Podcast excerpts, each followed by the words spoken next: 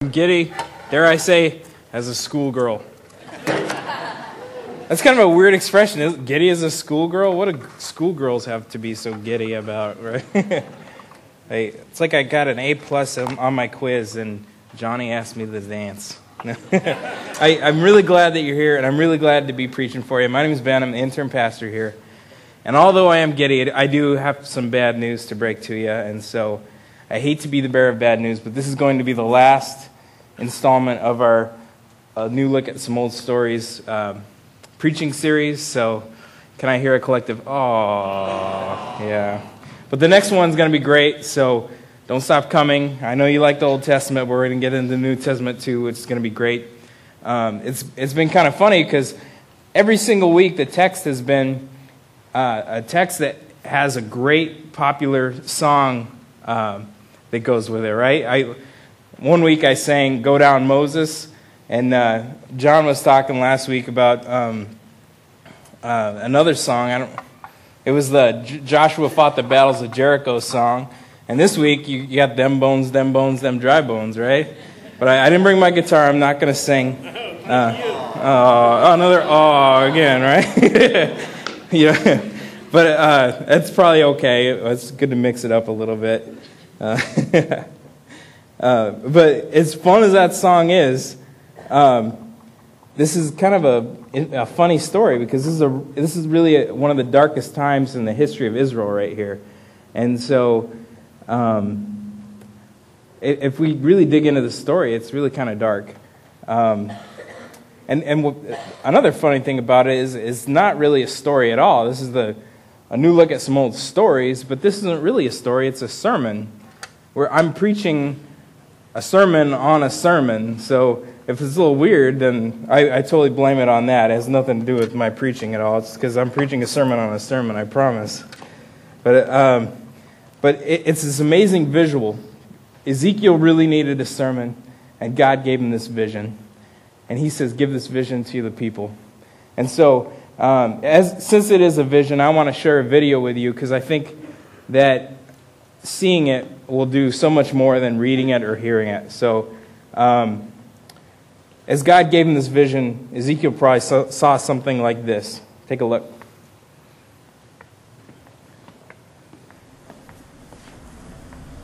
The hand of the Lord was upon me. He brought me out by the Spirit of the Lord and set me in the middle of a valley it was full of bones. He led me back and forth among them, and I saw a great many bones on the floor of the valley. He asked me, Son of man, can these bones live? I said, O sovereign Lord, you alone know. He said to me, Prophesy to these bones and say to them, Dry bones, hear the voice of the Lord. I will make breath into you, and you will come to life. Then you will know that I am the Lord. So I prophesied as I was commanded, and as I was prophesying, there was a noise, a rattling sound, and the bones came together. I looked, and tendons and flesh appeared on them, and skin covered them. But there was no breath in them. Then he said to me, Prophesy to the breath and say to it, Come from the four winds, O breath, and breathe into these slain that they may live. So I prophesied as he commanded me, and breath entered them. They came to life and stood up on their feet, a vast army.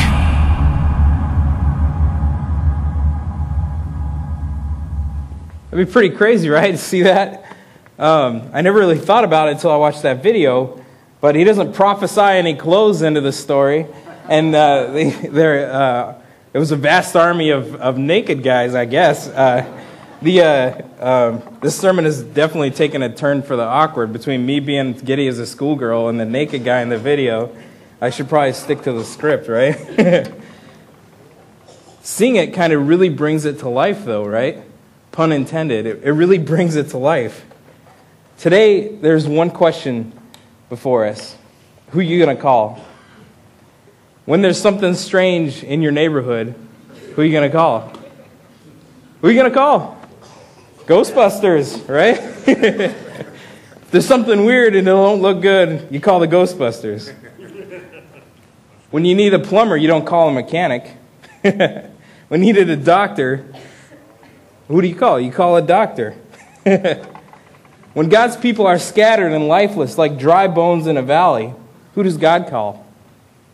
God calls a preacher. When things really get rough, who do you call? Call in your preacher. what? That seems kind of strange, right? We don't, we don't want to call in the preacher when things get rough. God sends a preacher. God sends a preacher to his lifeless people. Is a preacher what we want? Not really. it mostly, in our culture, preaching is kind of uh, a negative term, right? Why are you getting so preachy with me? I, I don't want to hear your sermon, right? but when, when things get really hard, when night is at its darkest, God sends a preacher. In the dictionary, one of the term, uh, one of the definitions of preaching is to give religious or moral instruction, especially in a tedious manner. Man, in a tedious manner, I, I, hope I'm not being tedious, or I hope I can avoid being tedious. one of the definitions of sermon is an often lengthy and tedious speech. Man, I got to get up and give a tedious speech now? Maybe we preachers have lived up to that expectation. Maybe we're, we're to blame for that, and I think that's true. I, I, uh, I'll own up to my part of that. I lived up to the stereotype sometimes. Um, it's there for a reason. In my time, I've heard enough tedious sermons. So uh, I really think that the Word of God speaks life into our lives. And I hope that it does that today. In our Bible, we see preaching at its best. We see a vision for God, a vision from God about what preaching can be. We see preaching that lives up to God's expectation. So often, when things get really rough, God sends a preacher. Maybe part of the negative stereotype is because preachers get under your skin. Preachers make claims about life that hit a little too close to home. Who needs that, right? when Jesus comes to the Pharisees, he says, I am the truth, and the truth will set you free. They say, We were never slaves to anyone. Who are you to say we need to be set free? When somebody says, I'm going to set you free, you have to acknowledge that you're bound. What do you say? Preaching is a finger pointing business. And that's, that's really kind of now, now, now, see, preacher, when you're cracking jokes, it, it was fine, but now you talk about f- preaching being a finger pointing business. I don't like that at all. One of my professors at seminary says that all you need to be a good, to be a good preacher is one long bony finger and a big mouth. the longer and the bonier your finger, the better. I know for a fact that there were some long bony fingers in that dry valley. And I bet we're going to find some bony fingers in this room today. I hope so. Because the world, when the world is at its worst, when things are at its darkest, when things get really rough, God sends a preacher. Let me tell you a story. It's about a woman named Mary. Mary's life came to a screeching halt the day that her brother fell ill. She was always in, he was always in great health. He was athletic and young and illness came, it came all at once. There was nothing that any doctor could do. Who do you call on? Mary and her sister Martha put everything on hold. None of the day to day business mattered anymore. They stopped everything to be with their brother. Who are you going to call? Who do you send for? Mary calls for a healer, right? She sends for Jesus. Her sister sends for Jesus. They send the word Jesus, your beloved, Lazarus is sick. Mary sends for a healer, but she gets a preacher. Preachers have a way of always coming at the most inopportune time, right? We're good at that. It's not only are we pointing fingers, but we come when you don't want us. Preachers come when the last thing you want is a sermon. Mary wants a healer, but Jesus doesn't come. The story is in John chapter 11, if you want to look it up. It, it, tells, it tells us when Jesus heard that Lazarus was sick, he stayed there two more days. Two more days? What kind of healer does that? Time is of the essence when you're talking about healing, right? what does Jesus do? He gives a sermon. Jesus points his bony finger miles away toward Lazarus, and he turns his bony finger on himself. Jesus preaches, he opens his big mouth and says, This sickness will not end in death. No, it is for the glory of the Son of Man, the Son of God, that this has happened. We need haste. We need haste when we need healing. Jesus says no. Jesus waits two days, and Jesus gives a sermon. By the time he actually gets there, Lazarus had been dead for four days. What was he waiting for? Jesus is like the pizza delivery guy who puts your pizza in his car, go home, and he takes a nap before he brings your pizza. you're sitting at home and you're thinking, man, it's like two miles away. I could just go get there, go and back like five times before that guy gets here. My stomach's growling. You're thinking, sheesh. Why does Jesus wait? Where was Jesus when Lazarus was dying? Where are you, Jesus? Why, Jesus? Why aren't you here with me? this is the question that everyone wants answered. This is the question that burns in the hearts of Mary and Martha. They have been grieving their brother for four days. And for days before that, they sat by his bedside helplessly, helplessly as he slowly died. So, what do you think? What do you think they say to him when he shows up? They both greet Jesus with the same words If you had been here, my brother would not have died. When Jesus comes to them, only Martha goes out to meet him. Mary stays behind. Why? Mary is the one who, in a couple days, would pour expensive perfume over Jesus' feet and wipe them with her hair. She soon would be wiping her feet, Jesus' feet with her hair. But this is not today. She stays in the house today. Martha goes out, but Mary can't bring herself to do it. Four days. She has been grieving her brother for four days. Grief is different for everyone. For most, it is an ebb and flow of emotion. The absolute shock of the initial loss is replaced by a chilling numbness. The surreal wonder and sincere de- the su- surreal wonder and sincere doubt that any of this is really real. And then tears flow for days as you suddenly are hit with reality. It all sinks in the roller coaster of emotion from unstable to numb. Like quiet, quiet rain clouds that burst into deafening torrent are your tears. Suddenly, you can't help but sob. You think this is what, what it was like for Mary? She was in her stage of numbness, maybe. And then when she heard that Jesus was coming, maybe she felt angry. If you had been here, my brother would not have died. Why, God? I really needed you. I need to know that you're here for me. Where were you? If you had been here, my brother would not have died.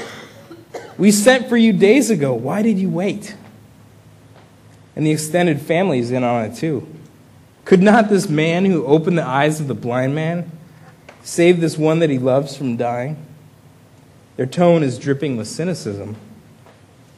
They are people who who doubt every claim that Jesus is making. If he is who he says he is, why didn't he help his close friend? Where were you on that one, Jesus? He was right where he needed to be. He loved this family so dearly. He loved them intimately. He knew these people, and that's why they took his absence so hard. When Mary finally comes to him, she falls at his feet weeping, and Jesus' heart breaks for her. He is moved in his very core. Jesus wept. This is a profound statement. It is his own verse in the Bible. Jesus wept. It deserves its own verse. This is not some esoteric proof that Jesus was human just like the rest of us. This is not some negligible detail. This is the God of all creation weeping with a family that, that is experiencing loss and grief. This is a God who knows suffering.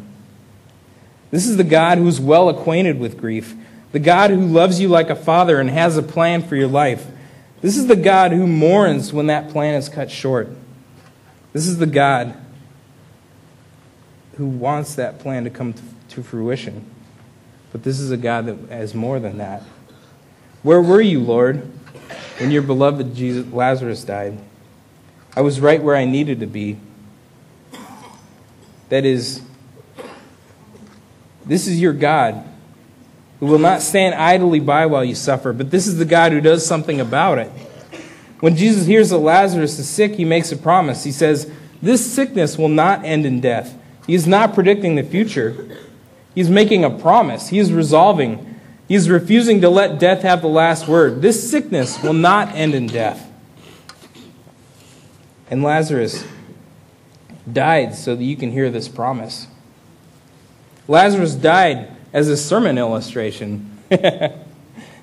so, that, so that Jesus could point his bony finger, his bony preacher finger, into his grave.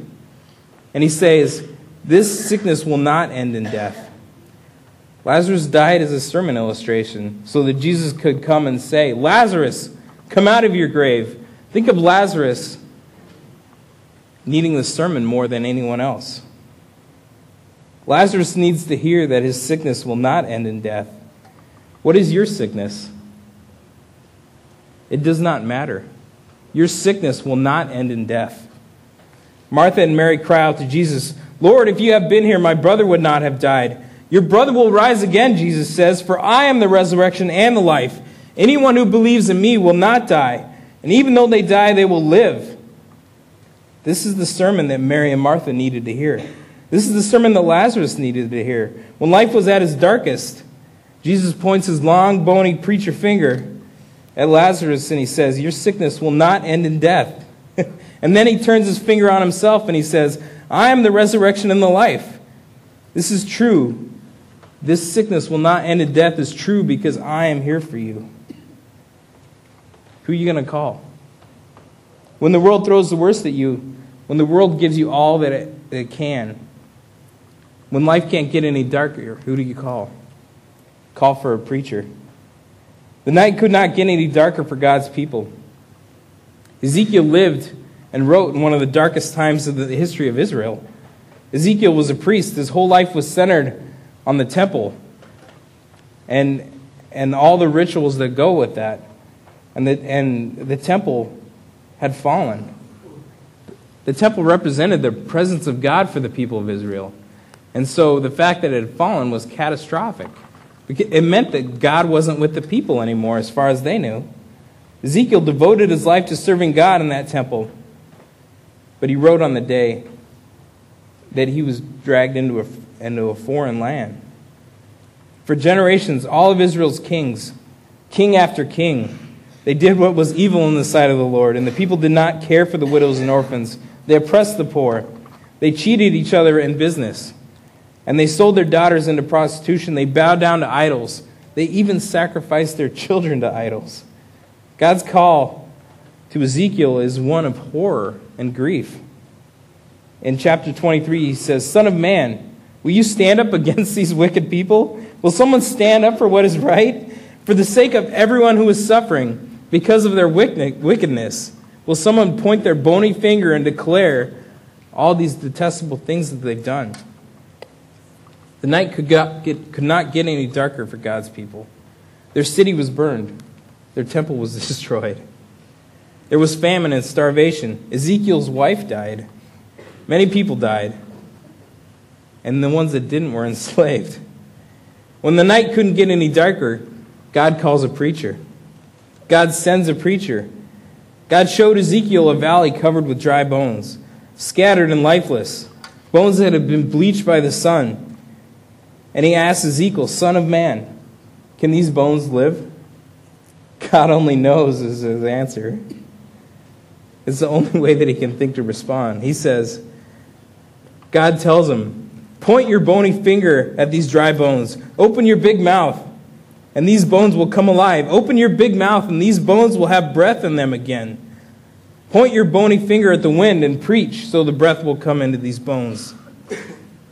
Point your bony finger, and these children of God will come alive. And I will call the dead out of their graves, and by the voice of my preacher. I will join these bones together, bone to bone, so that they will have their own long bony fingers, and I will put breath in their big mouths. The, the, word, the work of God's preacher is resurrecting preachers. Jesus says, I am the resurrection and the life. I am the life lived in faith, and that life cannot be taken away by death. I have come, and by my words you will have life. You will have abundant life. What is your sickness? What do you bring to the table? St. Paul writes this I don't really understand myself, for I want to do right, but I don't do it. Instead, I do what I hate. But if I know that what I'm doing is wrong, this shows that I agree that the law is good. So I'm not the one that's doing wrong. It is sin that's living in me. And I know that nothing good lives in me, that is, in my flesh. But I want to do what is right, but I can't. Oh, what a miserable person I am. I don't want to do what is wrong, but I do it anyway. Who will free you from this life that is dominated by death? Thank God the answer is in Jesus Christ our Lord. So you know and see how it is. In my mind, I really want to do God's only holy law, but because of my sinful nature, I am a slave to sin. And now I know there is no condemnation for those who are in Jesus Christ. What is your sickness? You are no more self reliant than Lazarus was as he lay in his tomb. The difference is that everyone knows Lazarus was dead. I'm walking around with the illusion that I'm not. I want to show you another video. This is a man named Nick Vujicic. He's a man that uh, he was born without arms and legs. he knows this reality, this, this falseness of self reliance more than most people. He wears his brokenness on his sleeve for all to see. He stares at it in the face every day, and he doesn't have the luxury of denial that I do. because, of that, because of that, he understands the gospel so much more deeply. He understands his need for a preacher. And because it, God gave him a preacher and his mom, he can't help but proclaim. Take a look. From the moment he began to share his amazing story with me, I witnessed firsthand how God is using a man with no arms and no legs to be God's hands and his feet. My dad was saying that he was, you know, his head was next to my mum's head as uh, as I was being born, and he saw my shoulder, and he just went pale. He was hoping my mum didn't see me because he saw that I had no right arm. And my dad had to leave the room, and he couldn't believe what he saw. And the doctor came in, and my dad said, "My son, he has no right arm." And he says, No, your son has no arms or legs. And he said he nearly fell on the floor. He couldn't believe it. And the whole church was mourning, you know, like, why would God let the pastor's son be born that way? And my mum, at first, she, she didn't want to hold me. She didn't want to, you know, breastfeed me and all that. Um, she just felt very uncomfortable for the first four months. And it took them quite a while before they could trust in God that He didn't make a mistake, that He didn't forget them or me. Nick's parents gave their fear and even disappointment in their son's disability over to the Lord. They chose to trust God and His promise that He had a plan and purpose, a hope and a future for their son. But as the years passed, Nick, on the other hand, had many challenges trusting in a God that he felt gave him less. I challenged God. I said, God, I know that I'm a sinner. I know that I won't probably have peace until you're in my heart but I will not let you in my heart until you answer me why.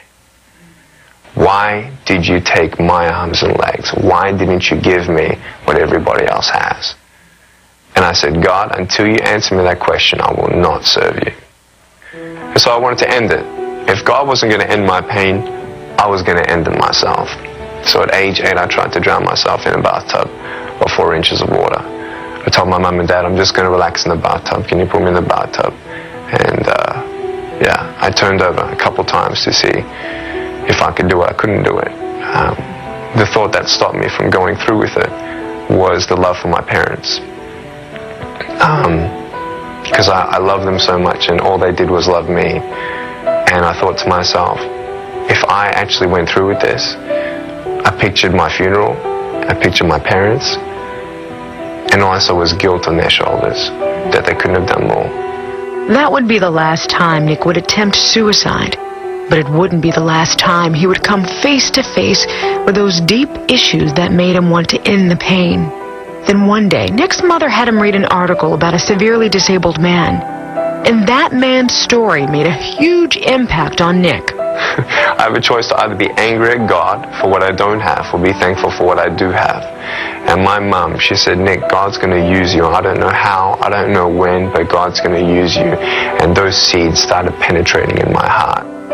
And that's when I started seeing that there is no point in being complete on the outside when you're broken on the inside. And I found out that God can heal you without changing a circumstance. I gave my life to Jesus Christ when I read John 9 at age 15, where a man was coming through a village, and a man, um, this, this blind man from birth, Jesus saw him. People said, Why was this man born that way? Jesus said, It was done so that the works of God may be revealed through him. And in 2 Timothy 3, verse 16, it says, All scripture is God breathed. And I believe God breathed in me life and faith. This faith came over me, this peace came over me, and I felt like God answered my question. And what was the question and what was the answer? The question was, Why? Why did you make me this way? And the answer was, Do you trust me? That's the question. And when you say yes to that question, nothing else matters. But what was it specifically for you that made you say, Lord, I'm going to trust your word because I know it's true. I'm going to trust you even if I don't know what you have in store for me tomorrow? Right. Because there was nothing else I could find. There was nothing else that could give me peace. I knew arms and legs wouldn't give me peace anyway, arms and legs alone. Um, I needed to know the truth of who I am, why I'm here, and where I'm going when I'm not here. And I haven't found that truth anywhere else but in Jesus Christ. And it was in Jesus Christ where Nick found the strength to do what many thought would be the impossible. It's so hard to be strong when people constantly say you're not good enough. You, you know, go away. You know, we don't want anything to do with you. Nick, you're a nobody. Nick, you can't do this. Nick, you can't do that. Nick, Nick, Nick, Nick, Nick. In life, if you don't know the truth, then you can't be free. Because then you'll believe that the lies are the truth. But once we realize that when we read the Word of God and you know the truth of who you are, I am not a man without arms and legs. I'm a, I am a child of God. I am forgiven of my sins. I'm an ambassador of the King of Kings and Lord of Lords. I'm nothing but a servant of the Most High God. This is not about Nick. It's not about Nick's capacity and capability to become this conqueror. I am nothing. I'm nothing. God, though, lives in me. And I now live in his strength. And whatever Jesus conquered, I conquer. I believe if God doesn't give you a miracle, you are a miracle of God for somebody else's salvation. And I thank God that He didn't answer my prayer when I was begging Him for arms and legs at age eight. Because guess what? Because I have no arms and no legs, He's using me all around the world. And we've seen so far approximately Right, this is conservative. 200,000 souls come to Jesus Christ for the very first time in the last six, seven years. And what would you rather? Would you rather have arms and legs, Nick, here on earth and no arms? No. Whatever His will is. Because I'd rather have no arms, and no legs temporarily here on earth to be able to reach someone else for Jesus Christ and then spend eternity with them there. I would rather have no arms and legs and be able to reach people for Jesus Christ. Did you hear what he said? He said, I am nothing, but God lives in me. And I live in his strength. God sent Nick a preacher, and God resurrected him. God made him into a preacher. Hear the word of God and hear and know the, the truth of who you are. You are no longer a sinner, you are a child of God. Hear and know the truth of who you are. You are forgiven of your sins. You are the ambassador of the King of Kings and Lord of Lords. This is not about your capacity. This is not about what you can do. This is about what Christ is doing through you. What is your sickness? The word of God today is your sickness will not end in death. This sickness that burdens you, this darkness that hangs over you, the addiction that binds you, the lies that the world tells you about yourself, all these things are undone today because Jesus Christ has come into your tomb. Jesus Christ has come into your grave and called you out. He says, I am the resurrection and the life. Shake off your grave clothes. I am the abundant life that I'm giving you. Jesus points his bony finger at you and he calls you out of your tomb. Shake off your grave clothes. This sickness will not end in death. Breathe it in. Breathe in the gospel. Breathe in that life. Breathe in that air. This, breathe in this God's word. Breathe it in so you can exhale it, so you can open your big mouth and become a preacher. breathe it in so you can breathe the word of the Lord on those around you. Scripture tells us, For everyone who calls on the name of the Lord will be saved. But how then will they call on him who they have not known, and whom they have not believed? And how they will believe without hearing, and how they will hear without a preacher? Will, will they preach unless they are sent? Just as it is written, Beautiful are the feet of those who bring good news. How can the world believe unless you are sent out? I am sending you out now. Go out into the world that is dying to hear preachers. It's time to get out your bony finger. get it out, stick it up. This is your bony preaching finger. get it out, but be careful with it because it's dangerous. You can point this at people and condemn them. You can say, you know, you're this or that. Or you can point it at them and say, I'm coming to call you out of your grave. I'm coming not to condemn you, for there is no condemnation for those who are in Jesus Christ. But I'm coming. I'm coming. Turn to your neighbor and point your bony finger at them and, report and repeat after me. Say, Christ is in you, for there is no condemnation in Christ. Your sickness will not end in death because Christ died for you. God sent you a preacher so that you could go and be a preacher. Go and do it. Go and be a preacher. Share the everlasting love of Jesus Christ. We're called to reach out to the world and share the everlasting love of Jesus Christ. Go and do it. Your dry bones have been given breath and life so that you could go and give breath and life to this dying world. Amen. Let's pray.